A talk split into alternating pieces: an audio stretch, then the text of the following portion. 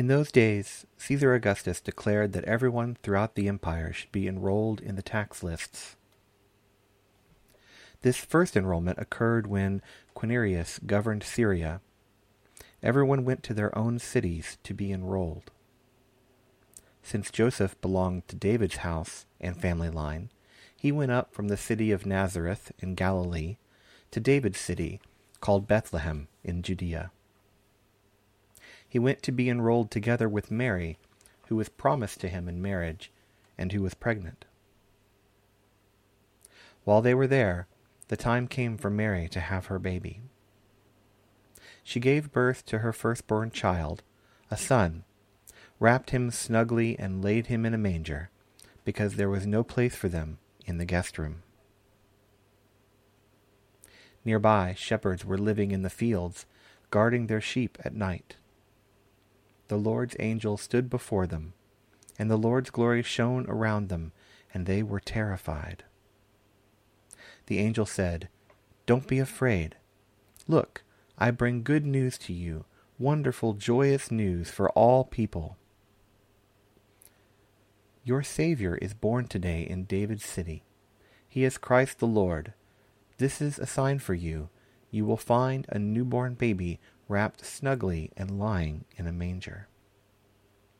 Suddenly a great assembly of the heavenly forces was with the angel, praising God. They said, Glory to God in heaven, and on earth peace among those whom he favors. When the angels returned to heaven, the shepherds said to each other, Let's go right now to Bethlehem and see what's happened Let's confirm what the Lord has revealed to us. They went quickly and found Mary and Joseph and the baby lying in the manger. When they saw this, they reported what they had been told about this child. Everyone who heard it was amazed at what the shepherds told them. Mary committed these things to memory and considered them carefully the shepherds returned home, glorifying and praising God for all they had heard and seen. Everything happened just as they had been told. When eight days had passed, Jesus' parents circumcised him and gave him the name Jesus. This was the name given to him by the angel before he was conceived. When the time came for the ritual cleansing in accordance with the law from Moses, they brought Jesus up to Jerusalem to present him to the Lord. It's written in the law of the Lord, every firstborn male will be dedicated to the Lord. They offered a sacrifice in keeping with what's stated in the law of the Lord, a pair of turtle doves or two young pigeons. A man named Simeon was in Jerusalem he was righteous and devout. He eagerly anticipated the restoration of Israel, and the Holy Spirit rested on him. The Holy Spirit revealed to him that he wouldn't die before he had seen the Lord's Christ. Led by the Spirit, he went into the temple area. Meanwhile, Jesus' parents brought the child to the temple so that they could do what was customary under the law. Simeon took Jesus in his arms and praised God he said, Now, master, let your servant go in peace, according to your word, because my eyes have seen your salvation. You prepared this salvation in the presence of all peoples. It's a light for revelation to the Gentiles, and a glory for your people Israel. His father and mother were amazed by what was said about him. Simeon blessed them and said to Mary, his mother, this boy is assigned to be the cause of the falling and rising of many in Israel, and to be a sign that generates opposition, so that the inner thoughts of many will be revealed. And a sword will pierce your innermost being too. There was also a prophet, Anna, the daughter of Phanuel, who belonged to the tribe of Asher. She was very old. After she married, she lived with her husband for seven years. She was now an 84 year old widow. She never left the temple area, but worshipped God with fasting and prayer night and day. She approached at that very moment and began to praise God and to speak about Jesus to everyone who was looking forward to the redemption of Jerusalem. When Mary and Joseph had completed everything required by the law of the Lord, they returned to their hometown, Nazareth in Galilee. The child grew up and became strong. He was filled with wisdom, and God's favor was on him.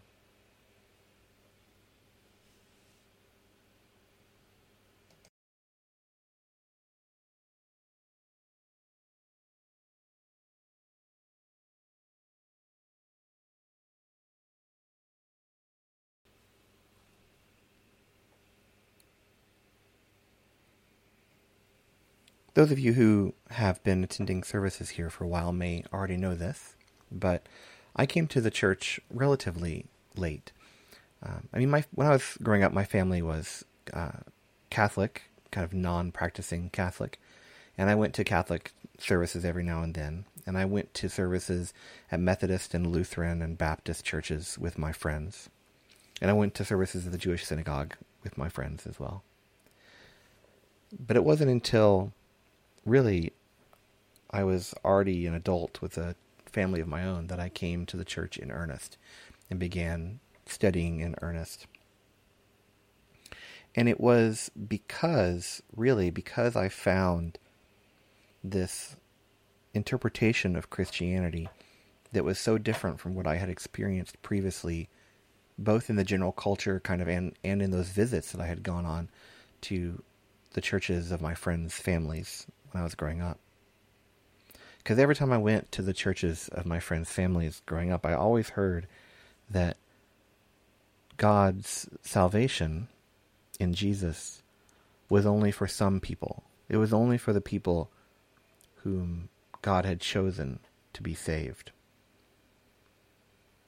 And this idea was just so difficult for me to um, to make peace with, if you will, to understand, to comprehend, to accept, given my own experiences and my understanding of the nature of God and everything.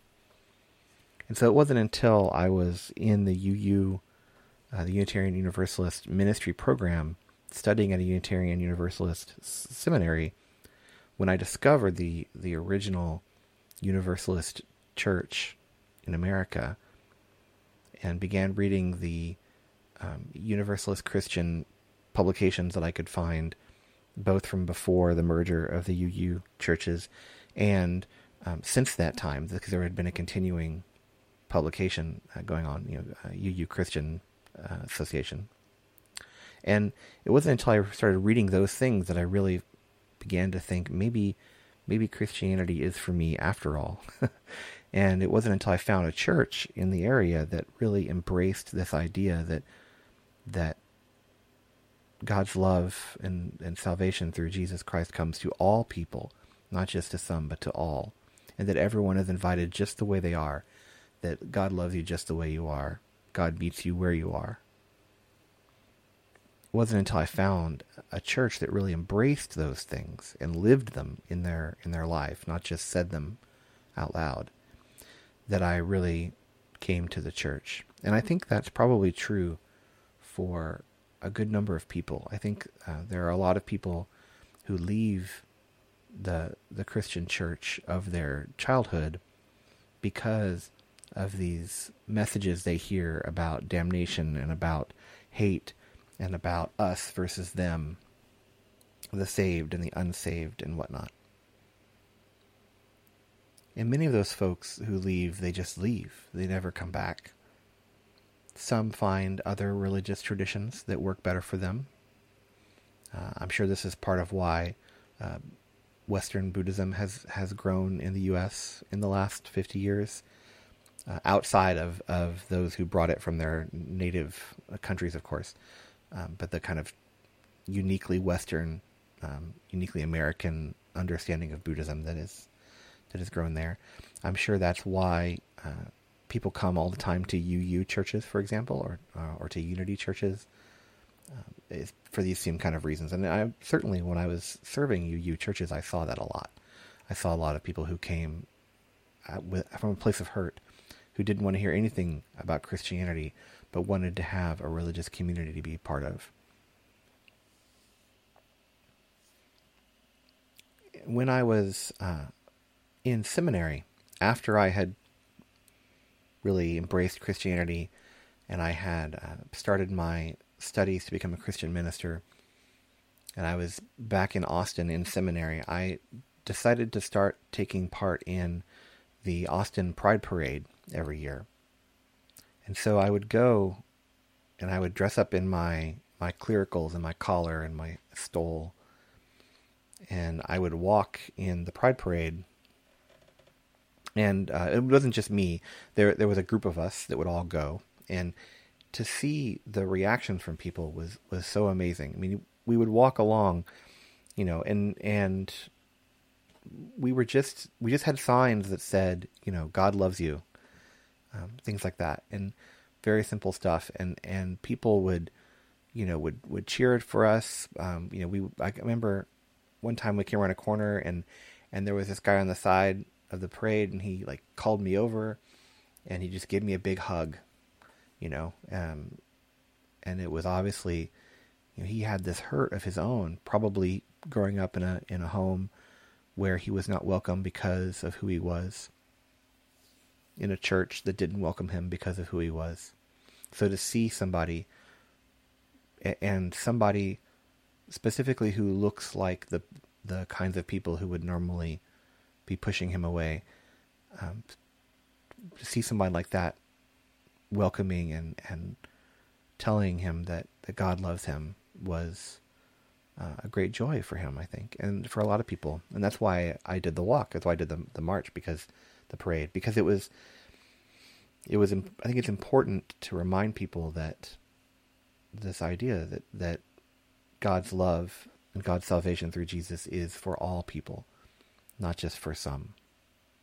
I think it's the the great truth of Christianity that has been so lost and neglected and, and pushed away in the history of the church in you know largely in along with uh, largely in the in the goal of of control of some kind, right? I mean, one of the reasons why you say us versus them is that you want to separate yourself from the world. You want to separate yourself from the other people. You want to create a group of people which don't matter as much as you do. So you say, well, we're the saved and they're not. And oh, if only they would change their ways, they might be saved too. But the truth is that we're all children of God and God loves us all. So, our reading today, and it was, it was kind of long, our reading today is from the second chapter of Luke. So, in the first chapter, which was our, our reading last week, uh, Luke talks about the angels coming to Mary and telling Mary that she's going to have a baby and explaining that the baby um, will be named Jesus and that, that he'll be very special. And also, that before that, um, the angels of God come to uh, Mary's relatives to tell them about the uh, the birth of John, John the Baptist, who will lead the way for Jesus. And so here we can we continue that story with uh, Joseph and Mary being uh, ha- having to go from their home in Nazareth in Galilee to Bethlehem for a census so that they can be counted by the government.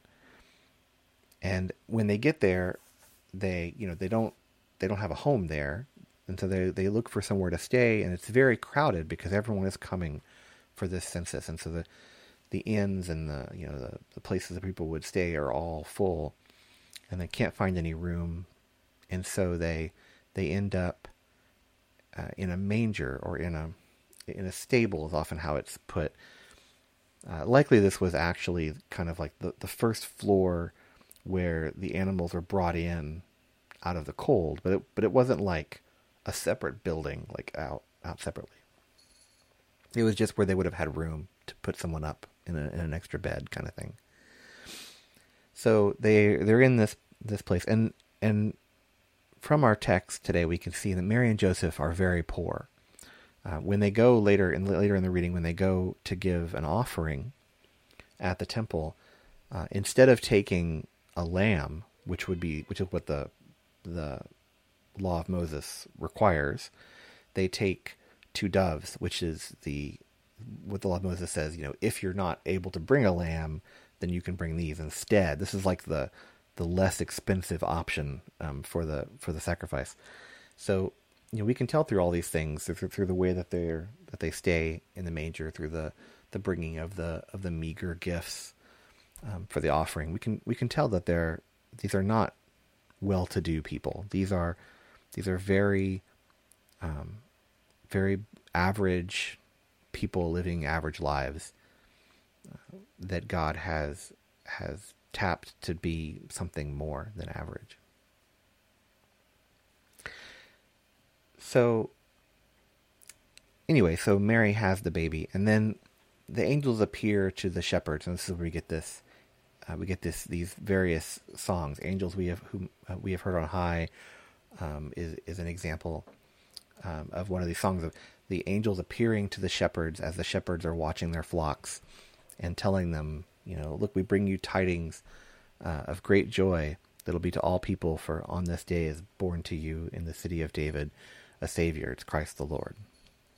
And this will be a sign unto you. You will find the babe wrapped in swaddling clothes and lying in a manger. The famous speech that Linus gives in the Peanuts Christmas special. um, and this this was also a big deal because shepherds were also uh, not well-to-do people. The angels didn't come to the kings and to the the the religious elite and announce the coming of Jesus. They came to the shepherds, to the to the everyday people, to the people of the land, to the the regular Joe. That's who they appeared to. And they told them to come and, and, and worship and be be joyful. And again and in this in this verse we see they say that it'll be a joy to all people, not not just to some, not just to Israel, but to all people.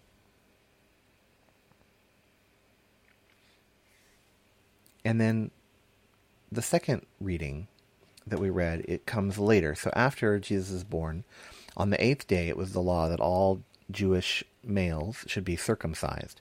And so Mary and Joseph, who are very, um, uh, very good, kind of practicing uh, Jews of their of their time, they go to the temple in Jerusalem to have their boy circumcised.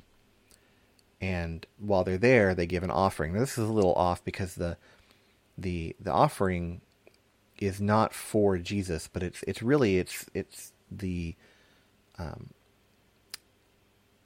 the purification offering for Mary because when in the Jewish tradition when a woman gave birth she was ritually unclean for a period of time afterwards and uh, you would after that time was over you would go and give this purification offering. And really it should have been i think more than 30 days. I think it's like 33 days or something. So there's a, there's a little bit of discrepancy here. And i think it's important you know we we have this idea in uh, in western culture especially in, in kind of american and um, british culture this idea of in the in the common culture of christmas eve. And it and it's we see the the we see Mary and Joseph, uh, you know, riding on a donkey into Bethlehem, going from place to place, looking for somewhere to stay, not being able to stay anywhere, getting put in a barn with the animals, having to put their their baby in in the food trough, the manger, because there was nowhere else to put the baby. They didn't have any furniture there. And then they're they're sitting there, and then the the the wise men come from afar, following the star, and they and they come to visit the baby, and they bring gifts. Um, there's you know everyone is coming around the baby. Herod is looking for the child, uh, and so the wise men es- escape by another way, and then uh, because Herod is looking for the child, they they uh, come. God comes in. God's messenger comes in the night and and tells Joseph to flee to Egypt, and Joseph and gets Mary, and they flee in the night to Egypt, and that's kind of the story we have in our heads, all one narrative, and in there is the the shepherds and the shepherds coming and and everything, but the truth is that of the four gospels, two of them don't say anything at all about the birth of Jesus, and the other two have conflicting stories.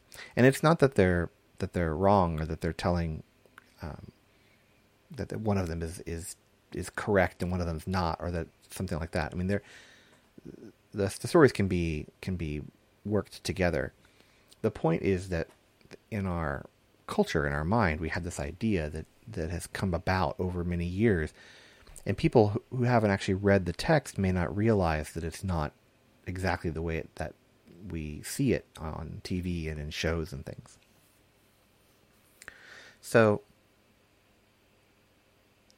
the point I'm trying to make is is that the text we're reading is from Luke, and Luke is writing to um, Christians who were living in Rome when he writes the text, and so he has a very specific audience, and he's telling a story. He's he's telling um, a, a, biography, a historiography of Jesus in the style of uh, Greek writing at the time, and so the the ancient historians were not as interested in exact facts as we are today as historians. So they were not as interested in in is this exactly the order of events? You know, uh, what exactly happened? Where you know where exactly did they go? They're much more interested, and especially Luke's case, of telling a story. And Luke is telling a theological story. He's talking about why Jesus is is the Son of God, why Jesus is the Messiah, and so he's his, all of his storytelling is in that vein. And so he's he's maybe leaving out details. He's maybe getting order of things incorrect, uh, but that doesn't matter because then he's telling a story, an overall story that his you know that all of this feeds into a greater narrative. And so we shouldn't get caught up on the on the details. For example, the census that he talks about uh, the things I've read say that that census actually took place something like five years after Jesus' birth. But at the time that Luke is writing the, the Gospels, everyone knows about this census. It was this big deal. It was a big pain. It was seen as, you know, as um, Rome having, you know, too much control over the populace and all these kinds of things. And so people would know what it was and so when he was talking about it and telling the story, it would it would be an um, a well known event that he could talk about as kind of a uh, a way to to remind people of when the story takes place. Generally speaking, even if it's not exactly at the right time. So we shouldn't take the story too too too literally. We should take it from a spiritual theological perspective more than more than anything else. So after Jesus is um, circumcised in the temple, he runs into two different prophets, and I think it's really cool here to, to see that one of the prophets is a man and one of the prophets is a woman, because I think people tend to forget that there were lots of female prophets uh, in Israel, but they both tell the family that that Jesus is special, and they they both um, tell the family that that you know Jesus is the Messiah and, and other things. It's just you know continuation. Before Jesus is born, we have uh, people talking about how Jesus will be will be wonder you know uh, special and, and wonderful, and then after Jesus is born, that we just continue that that um, line of, of storytelling. Right. The, the point is that other people besides Jesus' family recognized that Jesus was special So now with kind of a poor transition, because I want to go over the text and I want to I want to teach and improve your understanding of the of the text, especially especially the Christmas texts, because I don't think they're well known um, by kind of the average Christian. Um, I, I think that they kind of get brushed over instead of read in depth. But back to the to the point of my sermon as a whole, which is good tidings of great joy, which shall be to all people. So, one of the things that that this text says is that the uh, the good tidings will be to all people, not just some people, not just Israel, but to all people. And it comes up a couple of times uh, you know, it comes up in the when the angels are are talking. So in our translation, it says, "I bring good news to you, wonderful, joyous news for all people. People, your Savior is born today in David's city. He is Christ the Lord." And then later, when when um, Simeon is is holding Jesus and talking about him, he says, um, You have prepared this salvation in the presence of all peoples. It is a light for revelation to the Gentiles and a glory for your people Israel. So he's, again, he is holding up this idea that it's for all people, all people. So, the point I really want to make here is, is about it being for all people. When this this has been the Christmas season, and we've all been really busy. You know, COVID put a weird um, wrench in our Christmas plans. I'm sure in everyone's Christmas plans, ours included. Being in Japan, being thousands of miles away from most of our family, you know, no one could come this year. Last year, we had someone come and, and we had family come and visit, and we got to see people. This year, we had to do everything over Zoom or, or phone calls. And for a lot of folks whose families are much closer, it was the same. I think a lot of folks had to had to have family gatherings uh, over Zoom, or they tried their best to have as safe an in-person gathering as they could. But in this time of Christmas, we often have this this experience of returning home. We have people who, who come together to to be with their family. You know, when you're older and you you've you're out of your parents' home and you have your own family, you don't go and see your parents that often. You know, a lot of people only see their parents once or twice a year, uh, especially if they live far away. And it's the same with lots of family, aunts and uncles and everybody.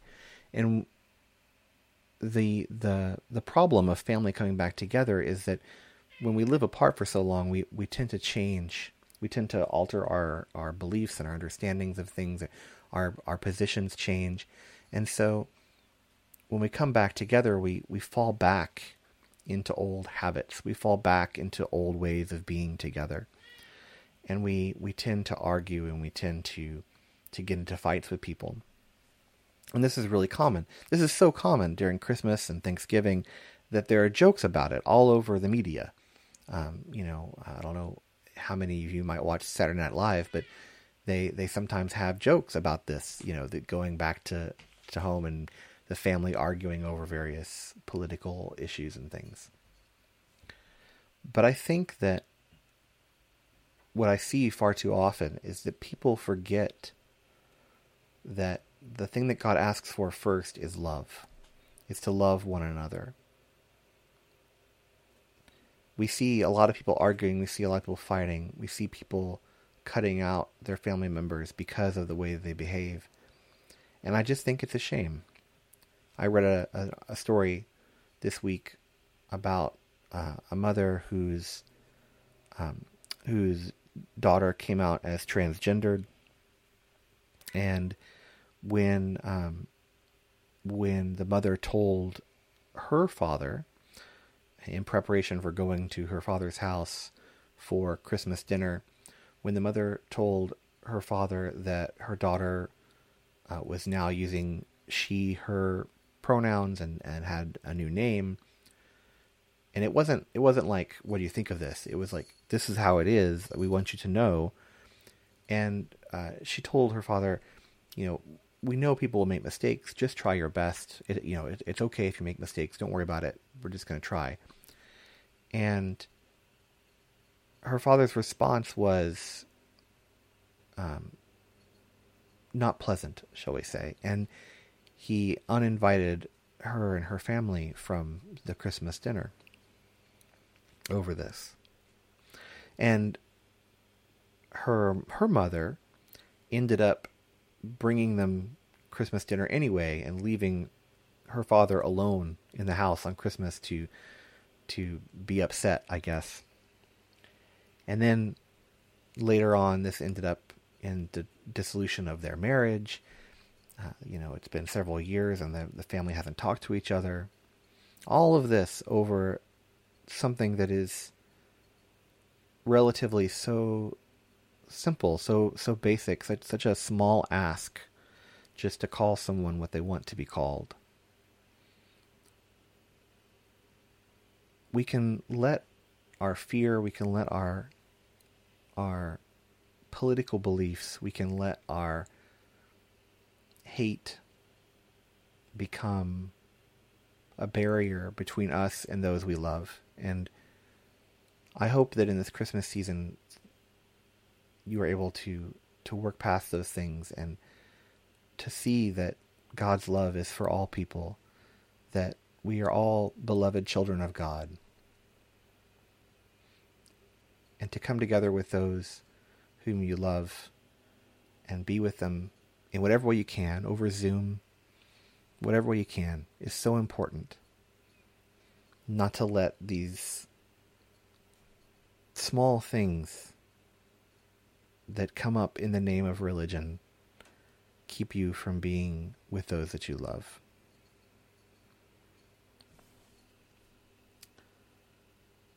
Anyway, I think that was a bit of a meandering sermon, so I apologize. but it's been on my mind, and I thought that the reading today um, really hit home for me about good tidings of great joy, which will be to all people. The good news of Jesus is that Jesus came into the world for all of us. And God coming into the world and living the human life and understanding what it means to be a human being, all of that is wrapped up in this idea of the birth to a human mother in a very human way and in, you know, in a small town in the middle of nowhere. I mean, what more ordinary way to live than that. So may God's blessing be good tidings of great joy for all people this Christmas for you as well. Amen.